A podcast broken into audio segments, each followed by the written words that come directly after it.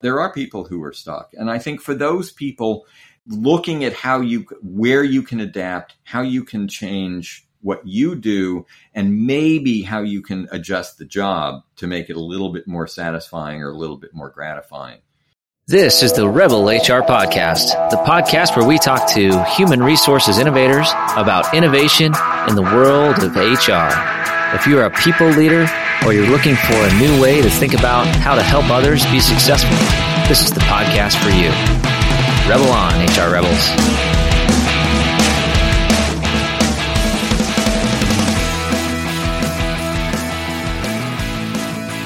All right, Rebel HR listeners, thanks for joining us this week. I'm really excited for the conversation we've got with us today. Bill Berman. Bill is an executive coach with experience as a psychologist, senior line manager, and an organizational consultant. Since founding Berman Leadership Development in 2005, he's been a trusted advisor to general managers and C suite executives across multiple industries. We are going to be talking today about a book that Bill wrote with George Bradt influence and impact. Discover and excel at what your organization needs from you the most. Welcome to the show, Bill. Thanks very much for having me. It's good to see you. Absolutely, and and really great to have you on uh, on the show. Uh, we were talking before I hit record. I, I started uh, reading through the book. I'm not all the way through it, but some really great content in here, and I think that could be helpful for any professional, regardless of where they're at in their career. So, what inspired you to write a book on influence and impact? You know, I've been doing executive coaching for 15 years, and I was a line manager for about eight years before that. And it's become increasingly clear to me and to my colleagues that the use of direct line authority to get people to do things is really waning as a uh, as a way to make things happen so much organizations are so complicated now and they're so matrixed and they're so global that if somebody doesn't want to do what you need them to do, they don't have to do it most of the time. So if you don't have influence, if you can't convince people that they should want what you want, you're not going to be able to get done what you need to get done as a as a senior leader in an organization. So that's I mean that's that was the trigger for me about writing this book is that I think everybody needs to understand why, how they get influence, what that's built on, and what it can do for you. And a lot of times the people are talking about pretty advanced activities in building influence. So you start out building influence by making people understand that you're the go-to person who can get the job done and who is is a part of the organization. And if you can get people to see that, then they're going to want to follow you and they're going to want to help you. That's really the trick. Absolutely. Just reminds me, and I, I kind of grew up in the management theory of command and control, right? Where yep. yep. you know, you I am your leader, therefore thou shalt do as I say, or else we can find someone else to replace you. Exactly. Right. And Which, been, sorry, go ahead. I was gonna say that you know that's that's been a little bit thrown on its head. So I I, I don't know what what is your uh, what's your experience with that kind of that style in today's world. You know, ten years ago, I was working with a client who had probably 25 years of general management experience, and he was very accustomed to running a command and control shop and being being in charge of everybody. And his company got bought by a lot, much larger company and all of the pieces of his business got split out. So sales reported up to a global sales organization hr reported up to a global hr organization finance reported up to a global finance organization same with marketing and so none of those people needed to listen to him because he wasn't their line manager and after about six months of this he left he said, I can't do this. This isn't how I've learned how to run a business. I don't want to do this this way. And it's really, that was one of the early indications to me that this was an important approach to, to develop. And so that's become a part of my coaching all the way along. Yeah, I remember uh, it's been a few years back now, but I, at, a, at a manufacturing organization that I worked at, it was very similar experience. And it was, we, we had a new leader who came in and they actually they would actually use the phrase we need to get better at command and control you know in, in an effort to like in, inspire line leaders you know the production supervisors and the and the manufacturing managers to like think yeah let's go let's command and control. But it was just it was like swimming with a brick tied to your leg right? I mean it was not it was not getting anywhere and it wasn't getting anything done. Um but what I noticed was that the the departments that were running well prior to this individual coming in continue to run well in spite of this, you know, this approach. And what I saw the the commonality there in those leaders were they just they took care of their people, and but they weren't necessarily the most compliant with you know corporate structure, but they they tended to get people to follow them. So is that is that what you're referring to? Where Absolutely. you know it's really about influence. Uh, building, you know, there's a, a, book called "Why Would Anyone Be Led by You" uh, by Rob Goffee, and it's really about how do you build followership and how do you build alliances with people so that they want to work with you. And that's really the issue of followership and building followership is critical to being a leader these days. Otherwise, people can just hold their breath, sit tight, and wait for you to move on. Because if, if they're not, if they don't do the work for you, you're not going to be successful. And you're going to be told to find another job pretty quickly.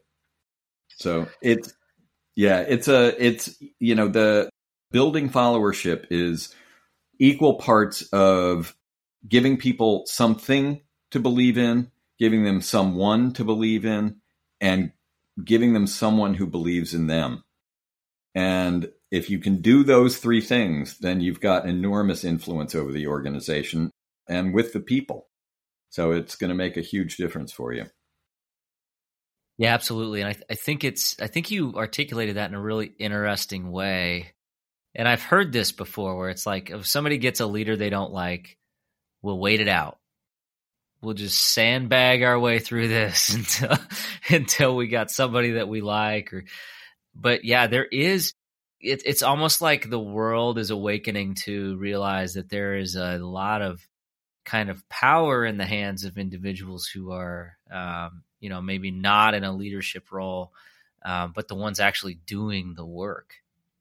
You know, a lot of leaders, particularly in the past, felt like if that that their people were successful because the leader and the job of the people who worked for them was to make the leader successful. I think that's really been turned on its head. And I think the best leaders these days are servant leaders and they understand that they are there because they stand on the shoulders of the giants who work for them. Mm-hmm. And if you understand that and you you treat people with that level of respect and integrity and autonomy, they're going to deliver for you. They're they're not going to they're not going to sit around and give you a hard time or passive aggressive you out the window. They're going to they're going to work for you and and want to help you be successful because they can see how their own path to success in that. You know, it's the the whole notion of the alternative to command and control is what's called mission tactics and it's been around really since the 19th century and even the military has gone back and forth between mission tactics and command and control. And mission tactics is a system whereby you delegate a ton of responsibility and accountability. And you do that by making sure people really understand both the mission and the, the values of your organization. So if you, and a lot of the military now uses that mission tactics approach to to be to leadership. That's a critical part of the leadership manual. Yeah, it's really interesting. So, in, in your experience in the work that you do, obviously you've seen a number of you've seen a number of leaders and you've helped a number of leaders along the way. Have you seen somebody successfully transition from a command and control into a, a mission tactics style? That's a really good question. And I think over time, the answer is yes. So I had a client who started out as a very, when he was a young manager, was very much a command and control fellow. He knew what he wanted done. He knew how he wanted it done. He knew that the he his job he believed was to get the people to just give him enough stuff so he could be successful. And so it was really a an organization designed to support him. Over time, he ran into a couple and I've known him for 15 years. Over time he ran into a couple of failures and he had a, a mentor that told him, look, you're failing because you're being, you're trying to be smarter than everybody else. Mm. And he said, that's not the job of a leader. Uh, the job of a leader is to make everybody else successful. And he heard it. Uh, he understood it. He took it to heart. And in the work I'm doing with him now, it's all about leadership by followership and and building relationships. And I did a recently I did a uh, interview with a number of his employees, the people who work for him, and he got glowing references. They thought he was doing a phenomenal job. So I think he's probably one of the people that I've seen the most turn around. We'll be back after a quick break. And so used to having everything in front of them right away that we forget that innovation just takes time. I I myself I get frustrated too. Why? And you know this is being one of my best friends is hey, I talk to you all the time. Hey man, I'm frustrated in the fact that I can't seem to just get there in mm-hmm. the next day. But that's just not how these things work, right? Innovation needs to be planned out. It needs to be very methodical. And then when it finally hits, that's when it seems like to everyone else that it, it sort of just came out of nowhere. But to you, you know the amount of dedication that it took over that time. So there's hope for us. Yeah, that's good. and I'll, I'll be honest, you know, I, I mean, coming from the school where I came from, School of Thought, you know, it is, it's such a dichotomy to try to try to figure out okay you know how do i work through this? And i certainly i don't naturally drift into the command and control leadership but it's it's the way that i was brought up within my world. And but it it it hasn't worked especially as we've been managing through a global pandemic and you know war for talent and individuals who have choices.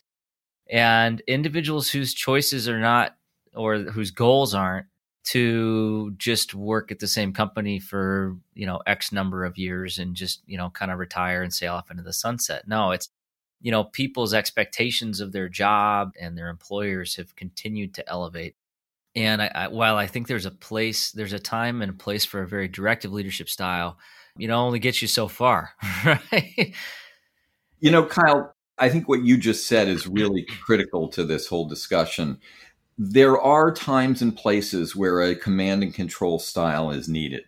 Those are typically situations where there's a lot of chaos, there's an unclear outcome, but there are clear solutions to how the work ought to get done to resolve that chaos. And I think in those particular kinds of situations, giving clear direction and telling people what to do can really make a difference. If you think about chaos. There are a number of different situations where you can do that. But there are a lot of situations where that's not the right solution.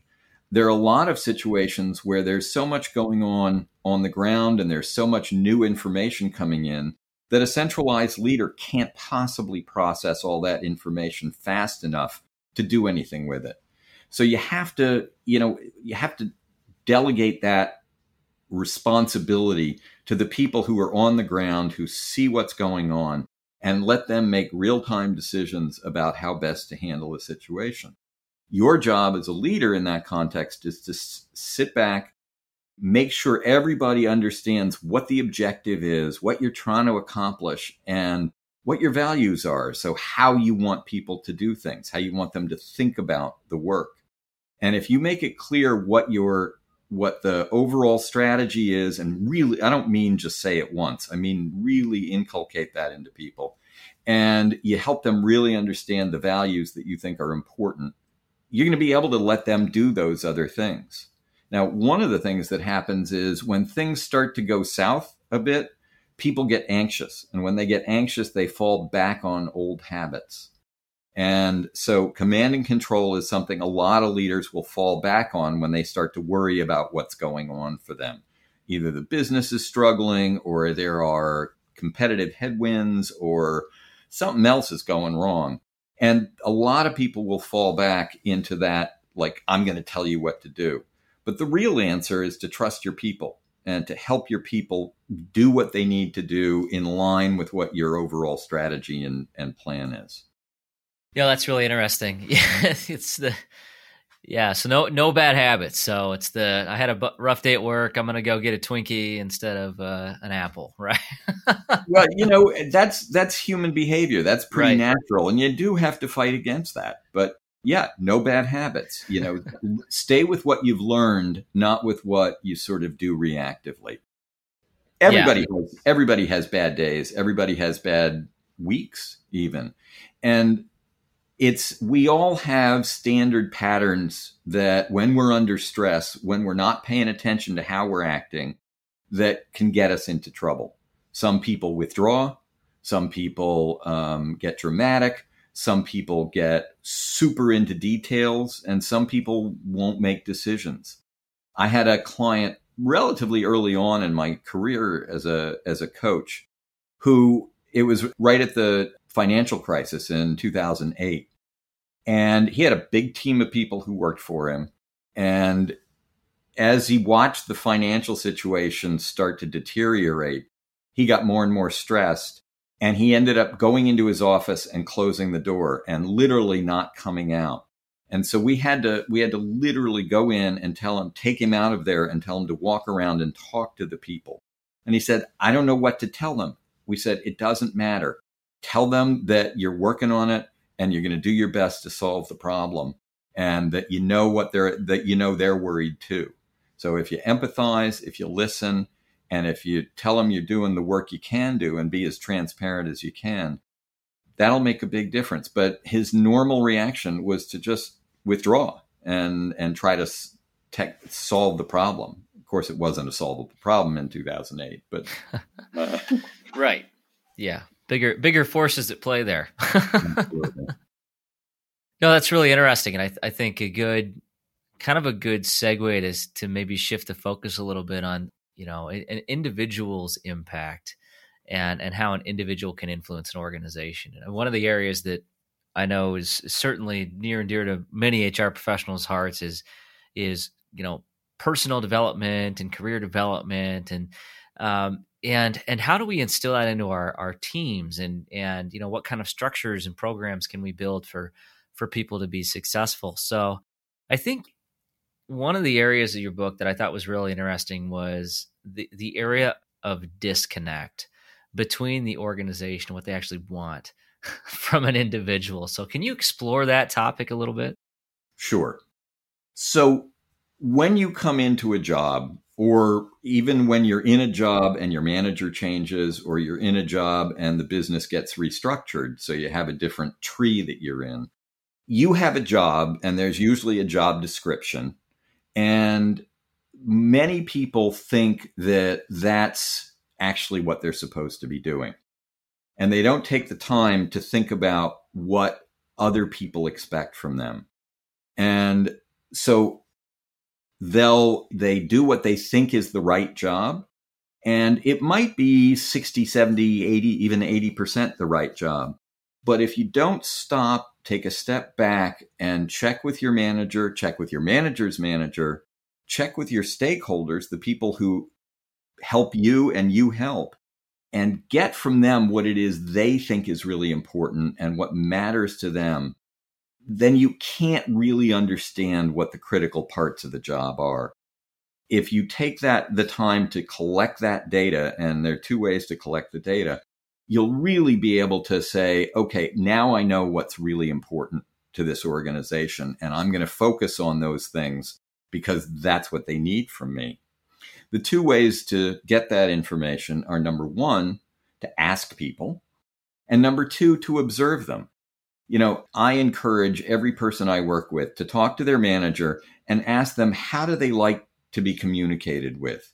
How do they like to hold meetings? Do they like agendas or do they like free flowing meetings? Do they like scheduled appointments or drop ins? Just small things like that, that most leaders, if they've paid attention to it at all, probably aren't going to tell you because they don't think it's really important. But it actually matters to them and it shows that you're paying attention and you're listening and you're empathic with them. And if you do that, they're going to be more helpful to you and more constructive with you and you're going to be able to do what they need. The second piece of that, it's not just what you do, but how you do it. So every organization has a culture, just like every country has a culture. And lots of, in the US, lots of states or regions have cultures. And it's, if you don't understand the way an organization operates, it's going to be extremely difficult for you to have the kind of impact you want to have because people aren't going to be able to use what you do because you've done it in a way that's uncomfortable for them or unpleasant for them. So, and what I'm talking about when I say culture, it's how do you make decisions? How do you collaborate? How do you work in a team? How do you handle conflict? How do you deal? Are you command and control or are you a collaboration structure? Do you um, are the people who you work with have they been there for 20 years and everybody has a big set of, of implicit rules or is everybody new and we're just building those ideas right off the cuff and those are the kind of things that really make a difference and if you understand those and operate based on that you're going to be able to do what you need to do and people are going to be able to absorb it and use it because they understand that you get them. And that's what's really going to make a difference for you. So if i was going to if i'm going to say it simply it's not just understanding what you think your job is but it's understanding the context in which you do your job that really makes a difference and now a word from our sponsors when molly patrick and i started to figure out how to start our own podcast we didn't know where to start thankfully we found buzzsprout Buzzsprout makes it super easy for us to upload our episodes, track our listeners, and get listed on all the major podcast networks. Today's a great day to start your own podcast. I know that you're one of our listeners, so you've definitely got something to say. Whether you're looking for a new marketing channel, have a message you want to share with the world, or just think it would be fun to have your own talk show, podcasting is an easy, inexpensive, and fun way to expand your reach online. Buzzsprout is hands down the easiest and best way to launch, promote, and track your podcast. Your show can be online and listed in all the major podcast directories within minutes of finishing your recording. Podcasting isn't that hard when you have the right partner. And the team at Buzzsprout is passionate about helping you succeed. Join over 100,000 podcasters already using Buzzsprout to get their message out to the world. And now, for listeners of Rebel HR, you can get a $20 Amazon gift card sent to you from Buzzsprout by clicking in the link in the show notes. Thanks for listening. Are you looking to grow your personal brand or your business brand? Take it from me that podcasts are a great way to do it. Here's the secret we all want to feel connected to the brands that we buy from. What better way to humanize a brand than through sharing your personal story on a podcast? I have had great success with Kitcaster. Kitcaster is a podcast booking agency that specializes in developing real human connections through podcast appearances. And let me tell you, it's all about the right human connection. You can expect a completely customized concierge service from their staff of communication experts. Kitcaster is your secret weapon in podcasting for business. Your audience is waiting to hear from you. For a limited time offer, Listeners to the Rebel HR podcast can go to www.kitcaster.com backslash rebel to get a special offer for friends of the podcast. Rebel on. Absolutely. Yeah, and you know, take it from a guy that writes job descriptions on a regular basis. a lot of times those descriptions are not reflective of what actually needs done. It's it's a it's an interesting exercise and I think most of the professionals listening to this uh, probably have experienced this, where you sit down in a room and you're like, okay, do you have you know do you have the job description written up? Well, the honest answer is probably Well, not really. No. How long ago did we post it? I don't know. 10 years ago? Okay. Well, does anybody have those? No. Okay. Well, let's uh, you know, let's see what we got out here that's similar. Okay, and then you just slice it. And it's it's just such a it's such an interesting exercise, but it it's never the full breadth of somebody's job when they walk in. If, and if they if they assume that it is, you know, you're keep dreaming. I mean, I I would say there's probably a lot of organizations that are much better at it than than many that I've worked at, but yeah, the job is whatever you need to do to keep your boss happy at some point. That's right. That's you know, when I started my company, um, and it was me and just a couple of other people. I jokingly at the bottom of each job description, I said, and whatever else I think is important at the right. moment. Right. That's it. You can't do that in a big organization, but but you should still think that way. And you know, I see people if they're not doing 100% the right job, I see it for one of three reasons. Either because they're doing what they like and not doing what they don't like, which is, means they're only doing a part of their job, or they're doing what's familiar to them, which probably means they're either doing uh, their direct reports job or they're doing their peers job mm. because it's more comfortable to them or they're doing what they wish they had. So in that case they're trying to do their boss's job. And none of those are particularly good solutions for for how you want to approach your job. You want to know what your job is and deliver on that and deliver consistently. And that's, you know, we hear people talk about, oh, I want a seat at the table, um, or I want to be a thought leader. I was talking to a CFO the other day who said to me, you know, a number of her people, when she asked them, what do they want to be when they, you know, in 10 years, they said, oh, I want to be a thought leader. And she didn't really understand what that was. But part of her point to them was look, for you to be a thought leader, you have to be an expert. So you really need to learn. These were people who were in the accounting department. You really need to be good at what you're doing in the accounting department. And that will help you become a thought leader.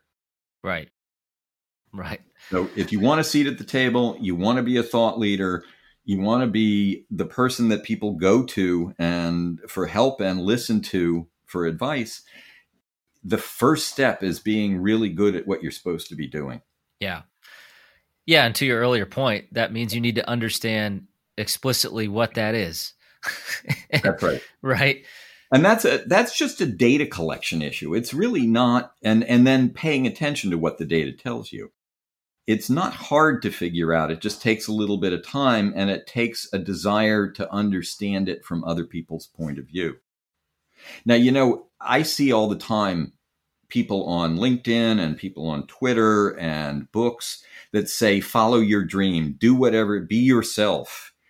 um, you know, do what your heart moves you to do. And that's great advice if you're willing to stop working where you are and go work either for yourself or spend the time finding somebody who's 100% aligned with you. But a lot of people don't have that option. A lot of people can't just walk away from a job. And a lot of people don't have the resources to start their own business.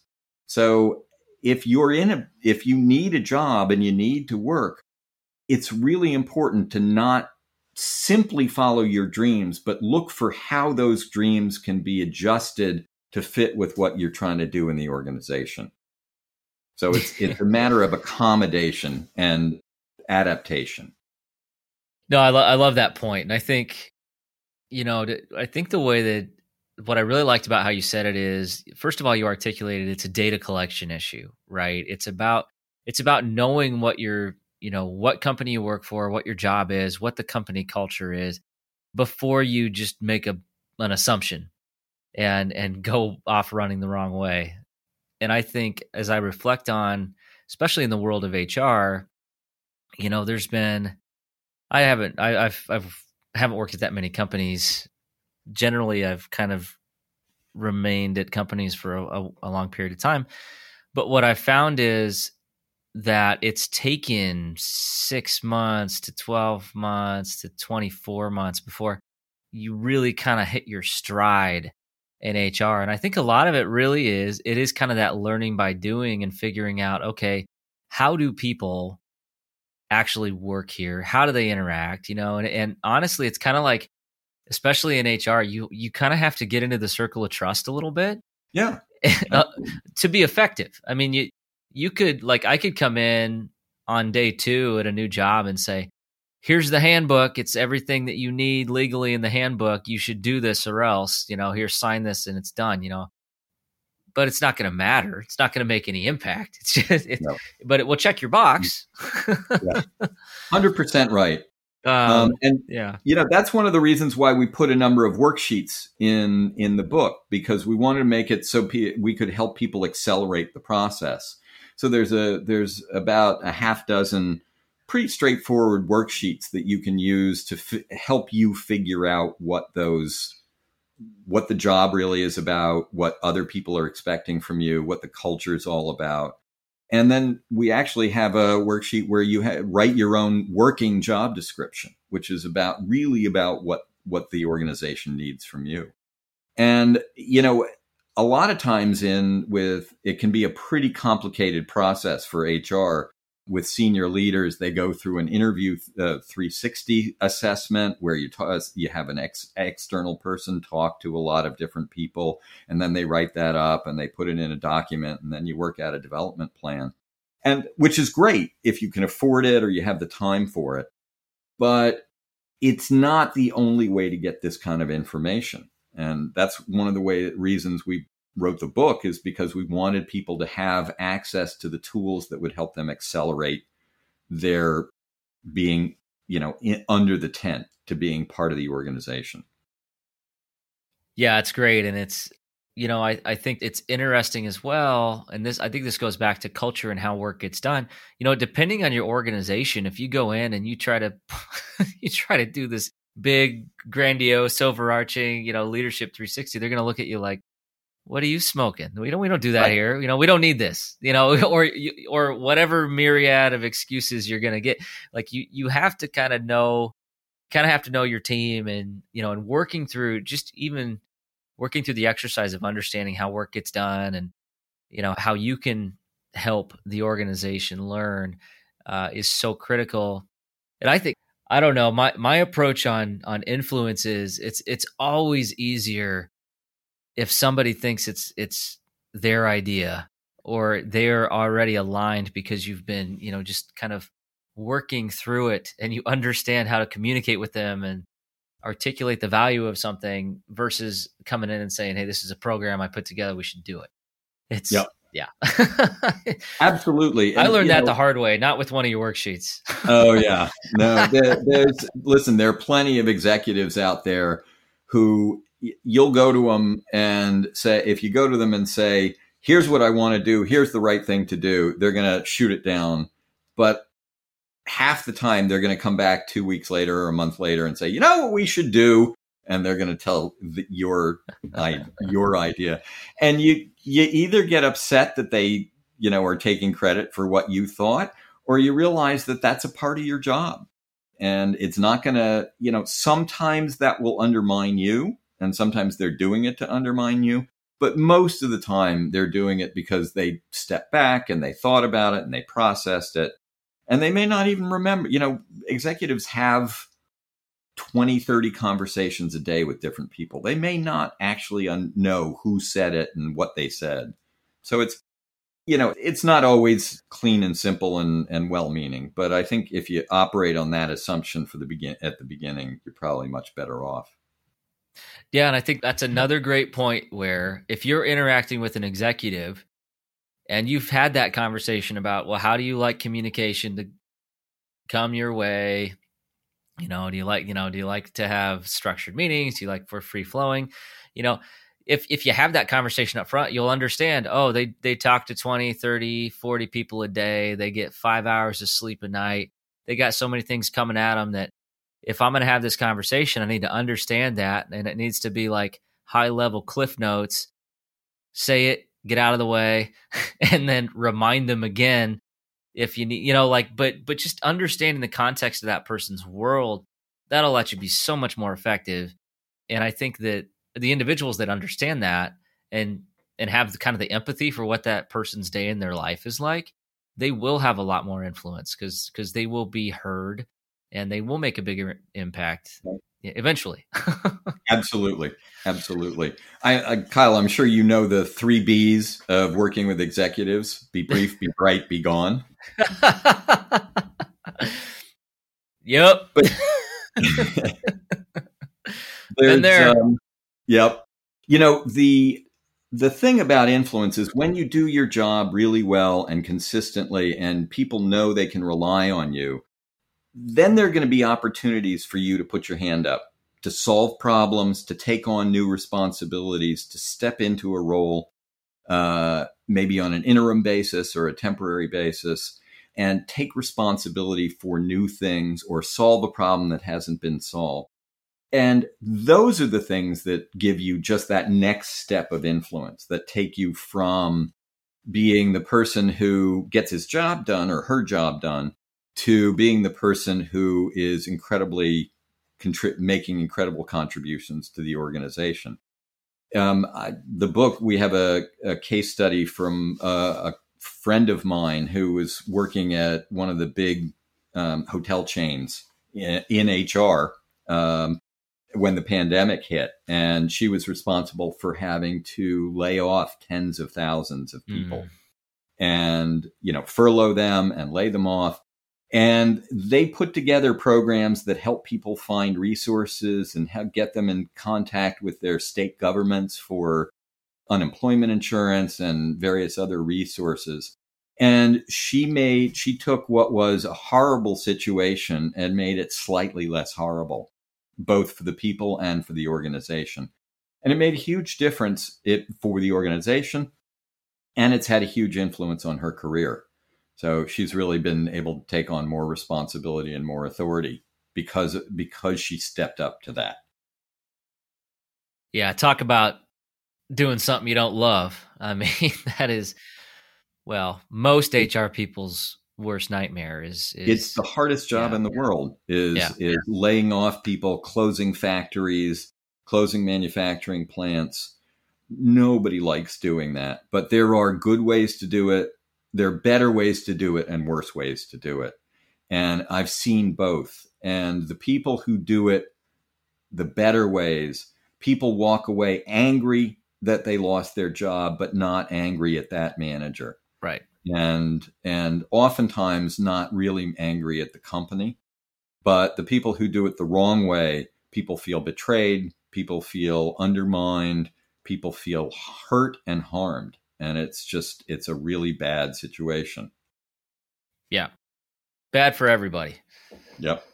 Yeah.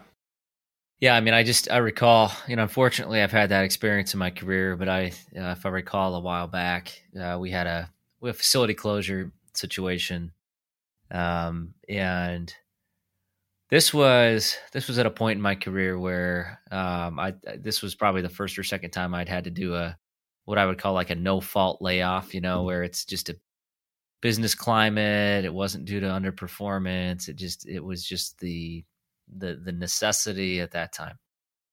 And at that point in my career, you know, I was very fortunate to be accompanied by a, a very uh, a very seasoned manager who had had gone through this before, and you know, I was worried about I'm sitting here worried about all the agreements and you know how do we how do we mitigate risk and what you know how do I how do we not get sued and he he told me a couple things. The first one was uh, listen, you can't do anything w- worrying about. Um, sorry, Siri wanted to join in on the conversation. um, she does that. yeah, she does that. But the um, the, the one piece of advice that w- that I still use to this day is, you know, you can't do anything from the context of don't get sued. You know, especially in human resources, right? If you're making a decision in that context, your brain is already you're, you're focused on the wrong thing, right? And then I was worried about, you know, the legality and the legalese and the in the agreements, and um, you know, he said, "Well, did a lawyer look at it?" Yes. He said, "Well, it's probably way too complex already, so don't even worry about it. Just here's what we need to worry about. We just need to take care of the people." Right and we just need to be honest and and you know we left those conversations we sat down with every individual impacted uh, personally and we left those conversations with you know nobody was happy but they were understanding and in fact a number of them apologized to us for having to go through the conversations and for having to do it. And you know, there was such a there was such a moment of humanity there and thankfulness from an employee that in my opinion really should not have been thankful. Um. That, you know, it, it but that I think is exactly what you're you're getting at is that that the influence, the impact that that leader had on those individuals and the trust that those individuals had that this wasn't anything personal. And and then we also did go out and we said okay we gave them plenty of timeline like yeah. a you know a 90 day window.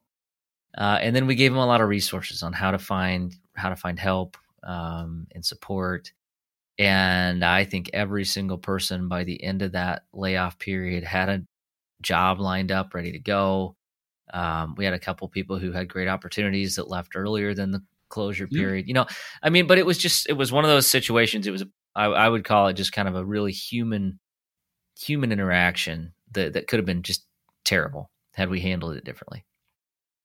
You know, very early in my career, back in the early '80s, I was working for the New York State in the the Health and Hospitals group, and they had to go through a layoff and it was handled the exact opposite way that you're describing. Mm-hmm. So it was cold, it was clinical, people were brought into a room and told either they were losing their job or their job was being moved to Buffalo or nothing wrong with Buffalo, but if you live in New York City, that's probably not your favorite place to go. um, and uh, it's you know it was it left such resentment and residual anger for for all of those people.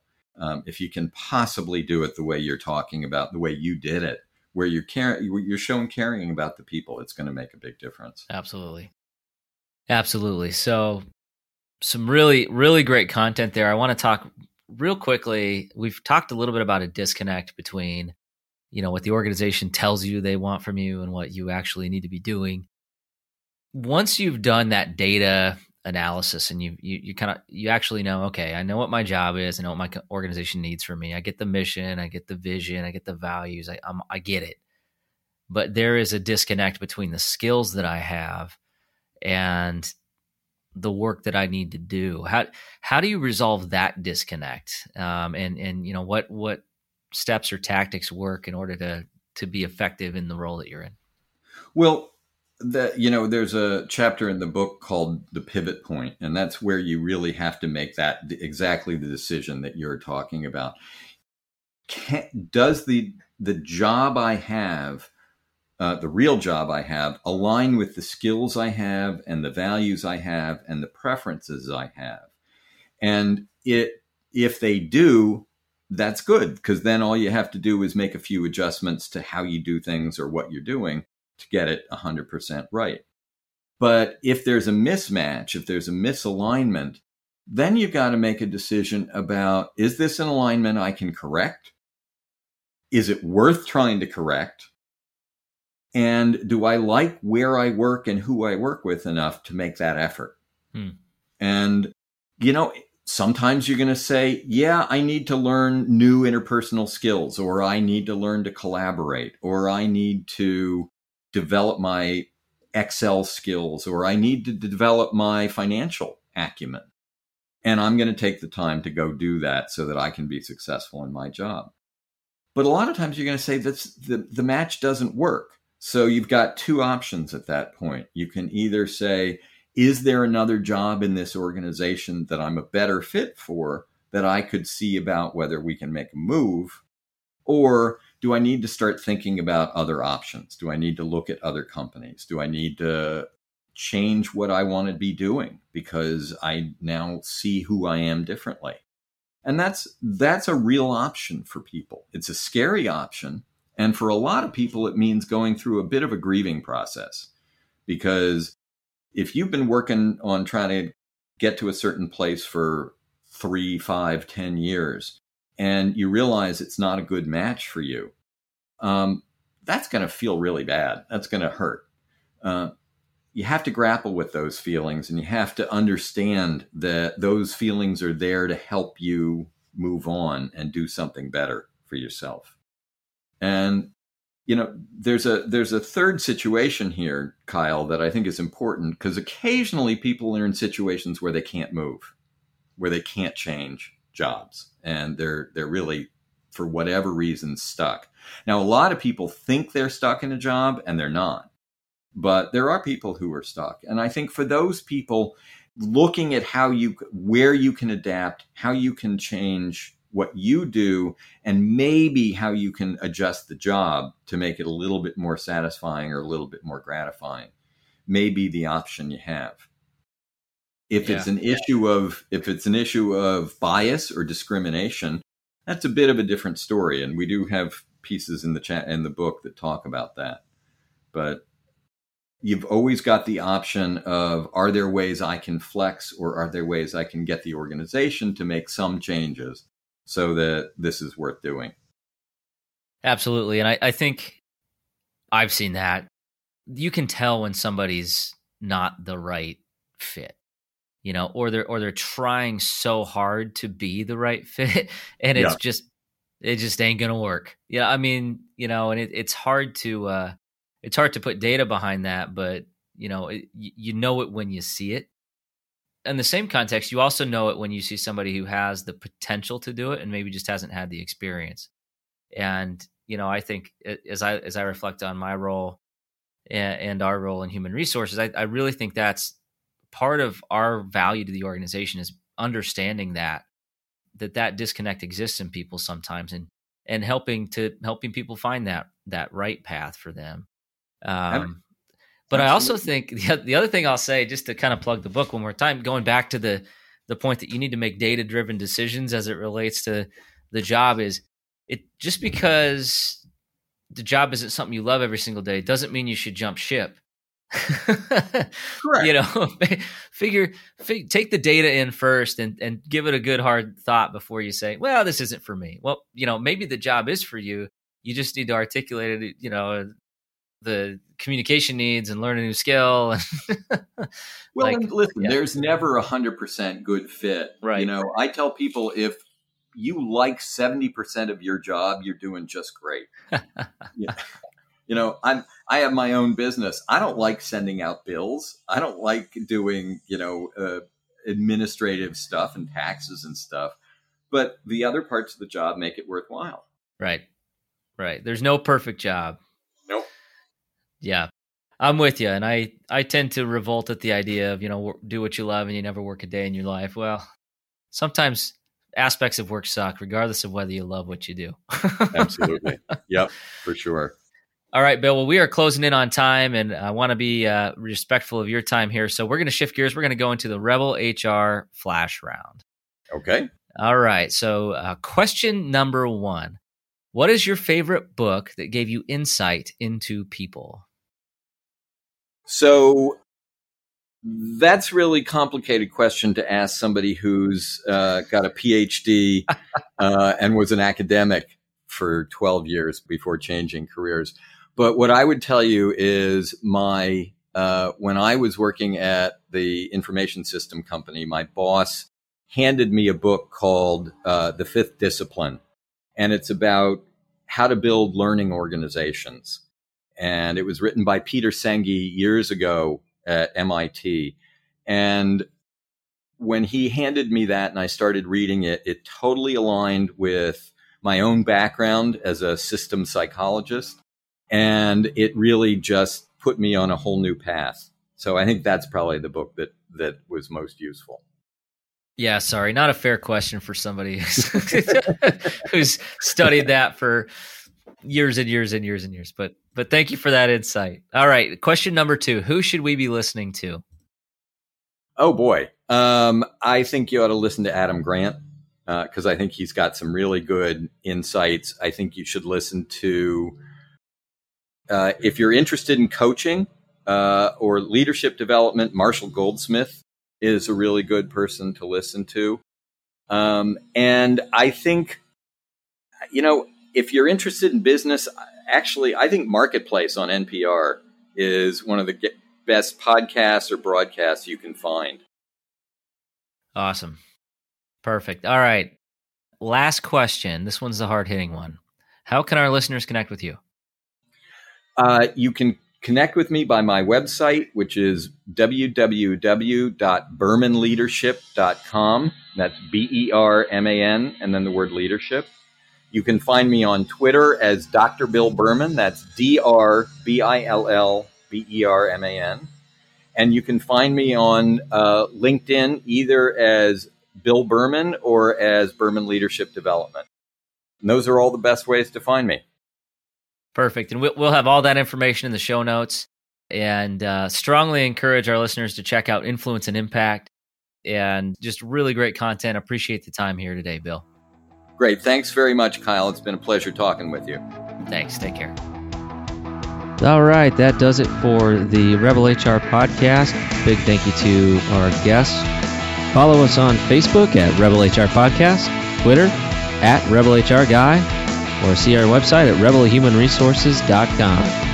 The views and opinions expressed by Rebel HR Podcast are those of the authors and do not necessarily reflect the official policy or position of any of the organizations that we represent. No animals were harmed during the filming of this podcast. Baby.